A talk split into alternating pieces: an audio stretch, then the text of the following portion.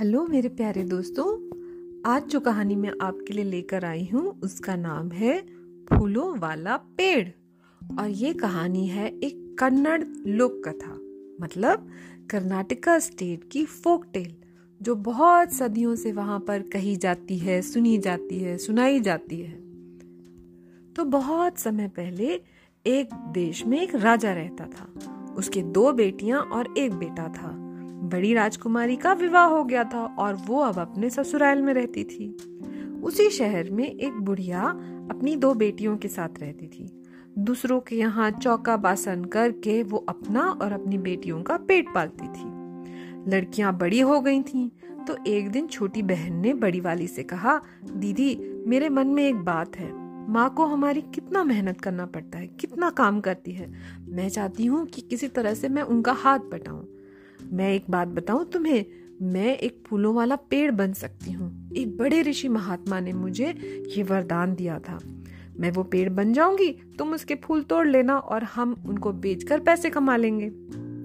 बड़ी बहन को बड़ी हैरानी हुई। बोली, कैसी बातें करती हो? तुम फूल का पेड़ कैसे बन सकती हो? तो छोटी ने कहा रे वो बात मैं बताऊँगी। पहले तुम पूरे घर को झाड़ पोंछ कर साफ़ करो। फिर कुएँ से दो घड़े पानी लाओ। पर तुम्हारे नाखून घड़े को ना छूने पाए, इस बात का ध्यान रखना। उनके घर के आगे एक बहुत बड़ा पेड़ था। बड़ी बहन ने पेड़ के नीचे भी सफ़ाई कर दी, फिर दोनों बहनें पेड़ के नीचे गईं। छोटी बहन ने कहा, दीदी, मैं इस पेड़ के नीचे बैठकर ध्यान करूँगी। तुम इस घड़े का पानी मेरे शरीर पर डाल देना। मैं फूलों का पेड़ बन जाऊँगी तो जितने चाहे फूल तोड़ लेना, जितने तोड़ सको। लेकिन एक बात का ध्यान रहे एक भी टहनी ना टूटने पाए और ना ही किसी पत्ती को खरोंच लगे। फूल तोड़ने के बाद दूसरे घड़े का पानी मुझ पर डाल देना, मैं फिर से लड़की बन जाऊँगी। ये बात सुनकर बड़ी बहन तो हैरान रह गई, लेकिन उसने बात मान ली। ये कहकर छोटी बहन पालती मारकर बैठ गई और भगवान का ध्यान करने लगी। बड़ी बहन ने पहले घड़े का पानी उस पर उड़ेल दिया और लो भाई, उसकी बहन घेर घुमेर करती हुई पेड़ बन गई। बड़ी बहन ने बहुत एहतियात से बहुत संभाल के फूल तोड़े। किसी डाली, किसी टहनी और किसी पत्ती को जरा भी नुकसान नहीं पहुँचाया। दो एक टोकरी फूल तोड़ने के बाद उसने दूसरे घड़े का पानी भी उड़ेल दिया। पानी उड़ेलते ही पेड़ ने फिर उस लड़की की देह धारण कर ली और वो फट से वो लड़की बन गई। उसने बालों से पानी झटका और उठ के खड़ी हो गई। फूलों की टोकरियाँ वो घर के अंदर ले आई फूलों की खुशबू इतनी अच्छी थी कि दूर दूर तक फैल गई। दोनों ने मिलकर मालाएँ बनाई। अब दोनों बहनों ने वो मालाएँ ले जाकर राजमहल में बेच दी। वहाँ पे उन्हें अच्छे दाम मिलने वाले थे। अब हुआ ये कि राजमहल में राजकुमारी ने झरोके से देखा और बोली, अरे माँ माँ, देखो ये कैसे फूल हैं, इनकी खुशबू कितनी अच्छी है। मुझे कुछ लेकर दे दो ना। तो रानी ने कहा, अच्छी बात है फूल वालियों को यहाँ बुला लो। अब जो वहाँ आई तो उनको, उनका सारे फूल हाथों हाथ बिक गए और उनको बहुत सारे पैसे मिले।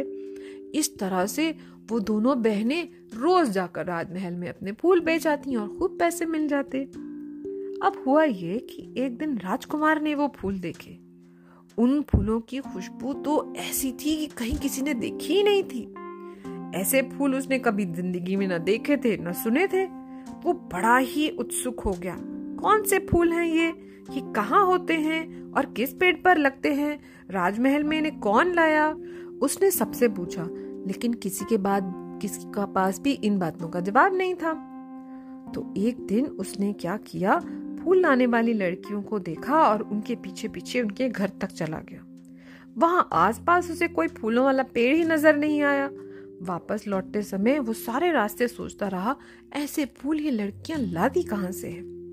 अगले दिन राजकुमार सुबह सुबह अंधेरे अंधेरे उठा और जाकर बुढ़िया के घर के सामने वाले पेड़ पर छुप कर बैठ गया। उस दिन भी दोनों बहनों ने पेड़ के नीचे की जगह को साफ़ किया और हमेशा की तरह छोटी बहन फूलों का पेड़ बन गई और बड़ी बहन ने फूल तोड़ लिए और फिर से छोटी बहन लड़की बन गई। राजकुमार ने ये सारी चीज़ें अपनी आँखों से देख ली। अब तो राजकुमार राजमहल गया और मुँह लटका कर बैठ गया न खाना खाए, न पानी पिए, न किसी से मिले। राजा रानी उसके पास आए और उससे कई बार पूछा कि, भाई, तुम उदास क्यों हो? तो वो चुप रहा। फिर मंत्री जी का जो बेटा था, वो राजकुमार का दोस्त था। उसने कहा, अरे, बोल तो क्या बात है? क्या परेशानी है? मुझे तो बता। तो फिर धीरे धीरे करके राजकुमार ने फूलों का पेड़ बनने वाली लड़की के बारे में उसे सब कुछ बताया। ओहो, बस इतनी सी बात है। अरे, मैं आज ही राजा से कह देता हूँ, तुम्हारे पिताजी तो तुम्हें बहुत प्यार करते हैं, तुम्हारी तो झट से शादी करा देंगे। राजा को जब ये बात पता चली तो उसने राजकुमार से कहा, क्यों तुम्हें ऐसी लड़की से शादी करनी है जो गरीब है? अब राजा को तो ये नहीं पता था कि वो लड़की खास है। राजकुमार ने तो ये बात नहीं बताई थी। तो राजकुमार जिद पर अड़ गया, नहीं, मैं तो उसी से शादी करूँगा। तो भाई ठीक है। तो इस तरह से उस छोटी बहन की राजकुमार के साथ शादी हो गई और वो अपने पति के घर आकर रहने लगी। अब उसके पति ने बहुत दिनों तो उससे कुछ नहीं कहा और बस घुमा फिरा कर उससे पूछता रहता था, अरे, वो वाले फूल अब देखने को नहीं मिलते। अब तुम्हारी बहन भी वो फूल नहीं बेचने जाती। क्या बात है, मुझे वही वाले फूल चाहिए।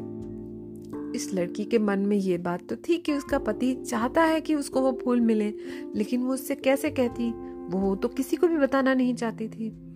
तो खैर, बहुत दिन हो गए तो एक दिन उसके पति ने उससे बहुत कहा कि तुम सचमुच मुझे प्यार करती हो तो तुम मुझे वो ही फूलों वाली माला ला कर दो।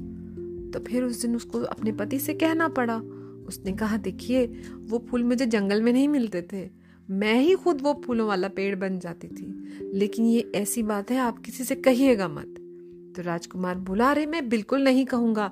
लेकिन क्या एक बार प्लीज़ एक बार तुम मुझे वो फूलों वाला पेड़ बनकर दिखाओगी? तो इस लड़की ने कहा हाँ ठीक है।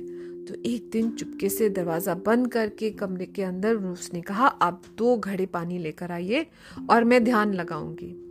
वो पानी ले आया। अब हमारी छोटी दुल्हन ने पानी पर मंत्र पढ़ा। इस बीच राजकुमार ने सारे खिड़की दरवाजे बंद कर दिए। उस छोटी दुल्हन ने कहा जितने चाहे फूल ले लीजिएगा, पर एक बात का ख्याल रखिएगा, कोई टहनी ना टूटे और ना ही किसी पत्ती पर खरों जाए। फिर उसने अपनी पति को सब समझाया, सारी बातें समझाकर वो बैठ गई और भगवान का ध्यान करने लगी। राजकुमार ने उस पर एक घड़ा पानी डाला, दुल्हन फूलों का पेड़ बन गई, कमरा खुशबू से महक गया। राजकुमार ने जी भर के फूल तोड़े और दूसरा घड़ा पानी डाला और उसकी पत्नी वापस आ गई। वो दोनों बहुत खुश हुए। वो दोनों बहुत खुश हुए। उसका पति भी बहुत खुश हो गया। इस तरह से वो हर दूसरे तीसरे दिन इस तरह से फूल इकट्ठे कर लेते थे। अब होता क्या था कि जो बासी फूल होते थे, राजकुमारी अपनी खिड़की के बाहर फेंक देती थी और करते करते एक ढेर लग गया फूलों का। अब जो राजकुमार की छोटी बहन थी राजकुमारी, वो बड़ी चरकुकड़ी थी।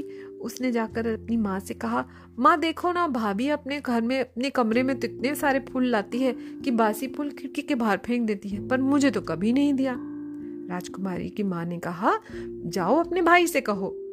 उसने अपने भैया से कहा, भैया भैया, मेरे पास और मेरी सहेलियों के पास बिल्कुल फूल नहीं है, ना बालों के लिए गजरा है, ना गले के लिए माला। तुम कह दो ना भाभी से, वो तुम्हें फूल ला कर देंगी।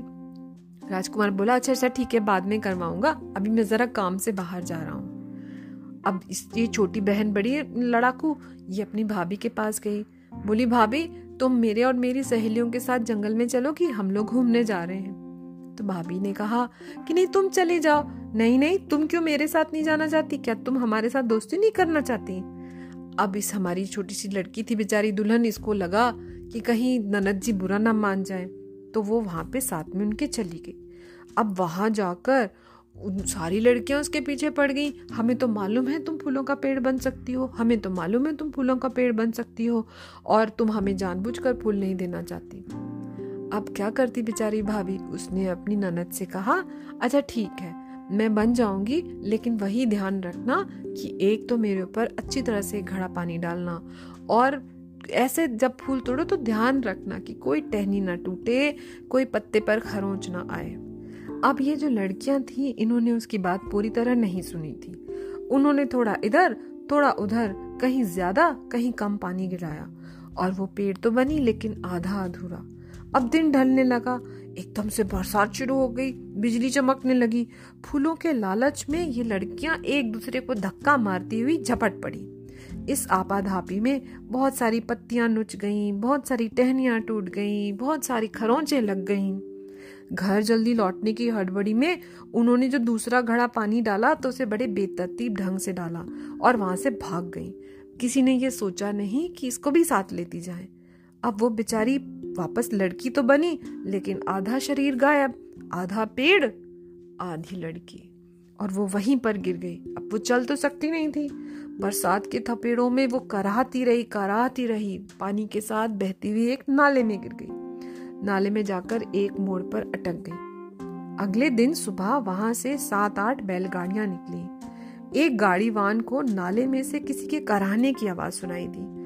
उस आवा, आवाज़ को सुनकर उसे लगा कि ये तो किसी इंसान की आवाज़ है। उसने कहा अरे देखें देखें क्या है? बाकी सबने कहा अरे भाई चलो चलो।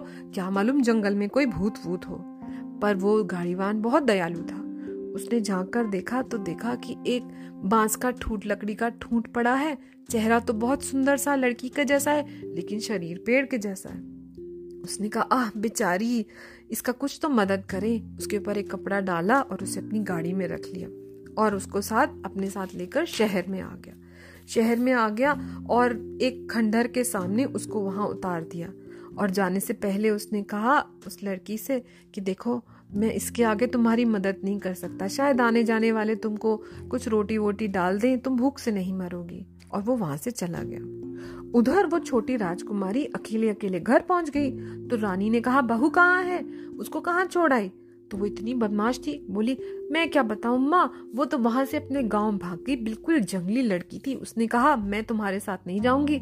तुम्हारा भाई मुझे अच्छा नहीं लगता। मेरे साथ लड़ाई झगड़ा करता है। मुझे उसके साथ नहीं रहना। और ये कहकर वो अपने गाँव भाग गई। अब रानी हैरान। शाम को जब राजकुमार वापस आया तो उसने कहा, मेरी पत्नी कहाँ है? वो तुम्हारे साथ जंगल में गई थी ना। तो सबने उसको यही बात कही, अरे, तुम्हारी जंगली पत्नी तो चली गई तुम्हें छोड़ के। उसने कहा, मेरा पति तो बिल्कुल बेकार है, वो मुझसे लड़ता है, मैं यहाँ नहीं रहूँगी।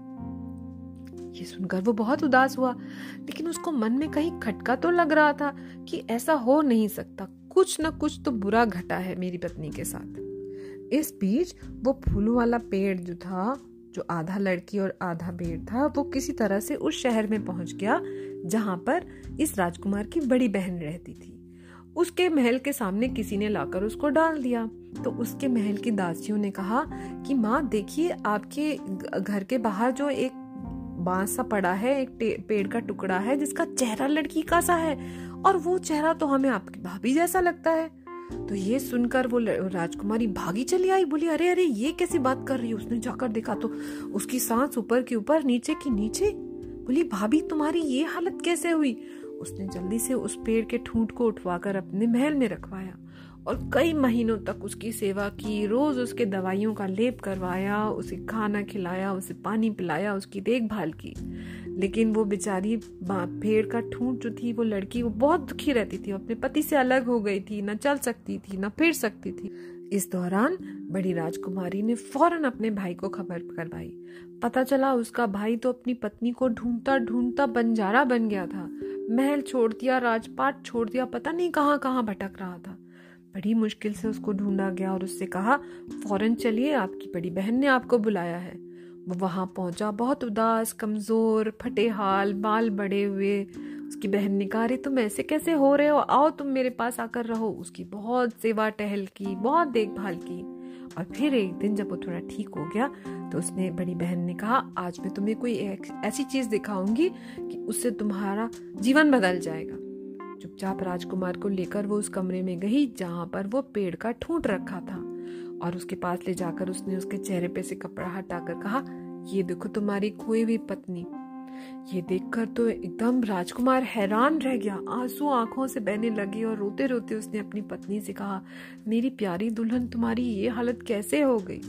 महीनों के बाद हमारे पेड़ के ठूंठ वाली लड़की के मुँह से कुछ बोल निकले और उसने सारी बातें अपने पति से कहकर सुना दी।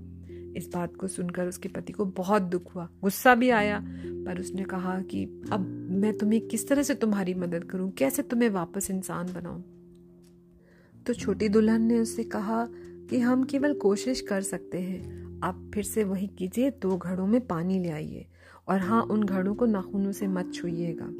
जब दो घड़ों में पानी आया तो उस लड़की ने बहुत से मंत्र पढ़े और उस पानी में मंत्र फूक दिए और सख्त हिदायत दी। इस घड़े का पानी मुझ पर आप डालेंगे तो मैं शायद पेड़ बन जाऊँ। अगर मैं पेड़ बन जाऊँ तो जो टहनियाँ टूटी हुई हैं, उन्हें ठीक से जोड़ दीजिएगा। जो नुची हुई पत्तियाँ हैं, उन्हें अच्छी तरह से बाँध दीजिएगा। और जब सब ठीक ठाक हो जाए, फिर दूसरे घड़े का पानी मुझ पर डालिएगा। और ये कहकर, वो वहीं बैठकर ध्यान करने लगी। राजकुमार ने पहले घड़े का पानी उस पर उड़ेल दिया। वो पेड़ बन गई। पर पेड़ की टहनियाँ टूटी हुई थी, और पत्तियाँ नुची हुई थी। राजकुमार ने बहुत सावधानी से एक एक टहनी और एक एक पत्ती को अपनी अपनी जगह पर जमाया और बाँध दिया। फिर पूरे से पूरे पेड़ के ऊपर दूसरा घड़ा पानी डाल दिया।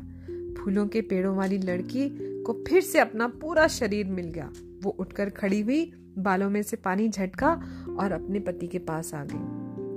फिर वो अपनी ननद के पास गई और उसके पैर छुए। और कहा, दीदी, आपने मेरी मदद की, आपने मेरी जान बचाई और आपने मेरे पति से मुझे मिलवाया।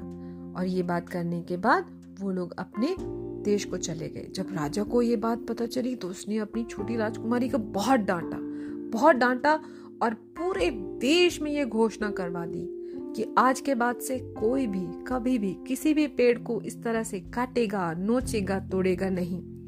जिसको जितनी ज़रूरत है, केवल वो उतना ही सामान लेगा जंगलों से।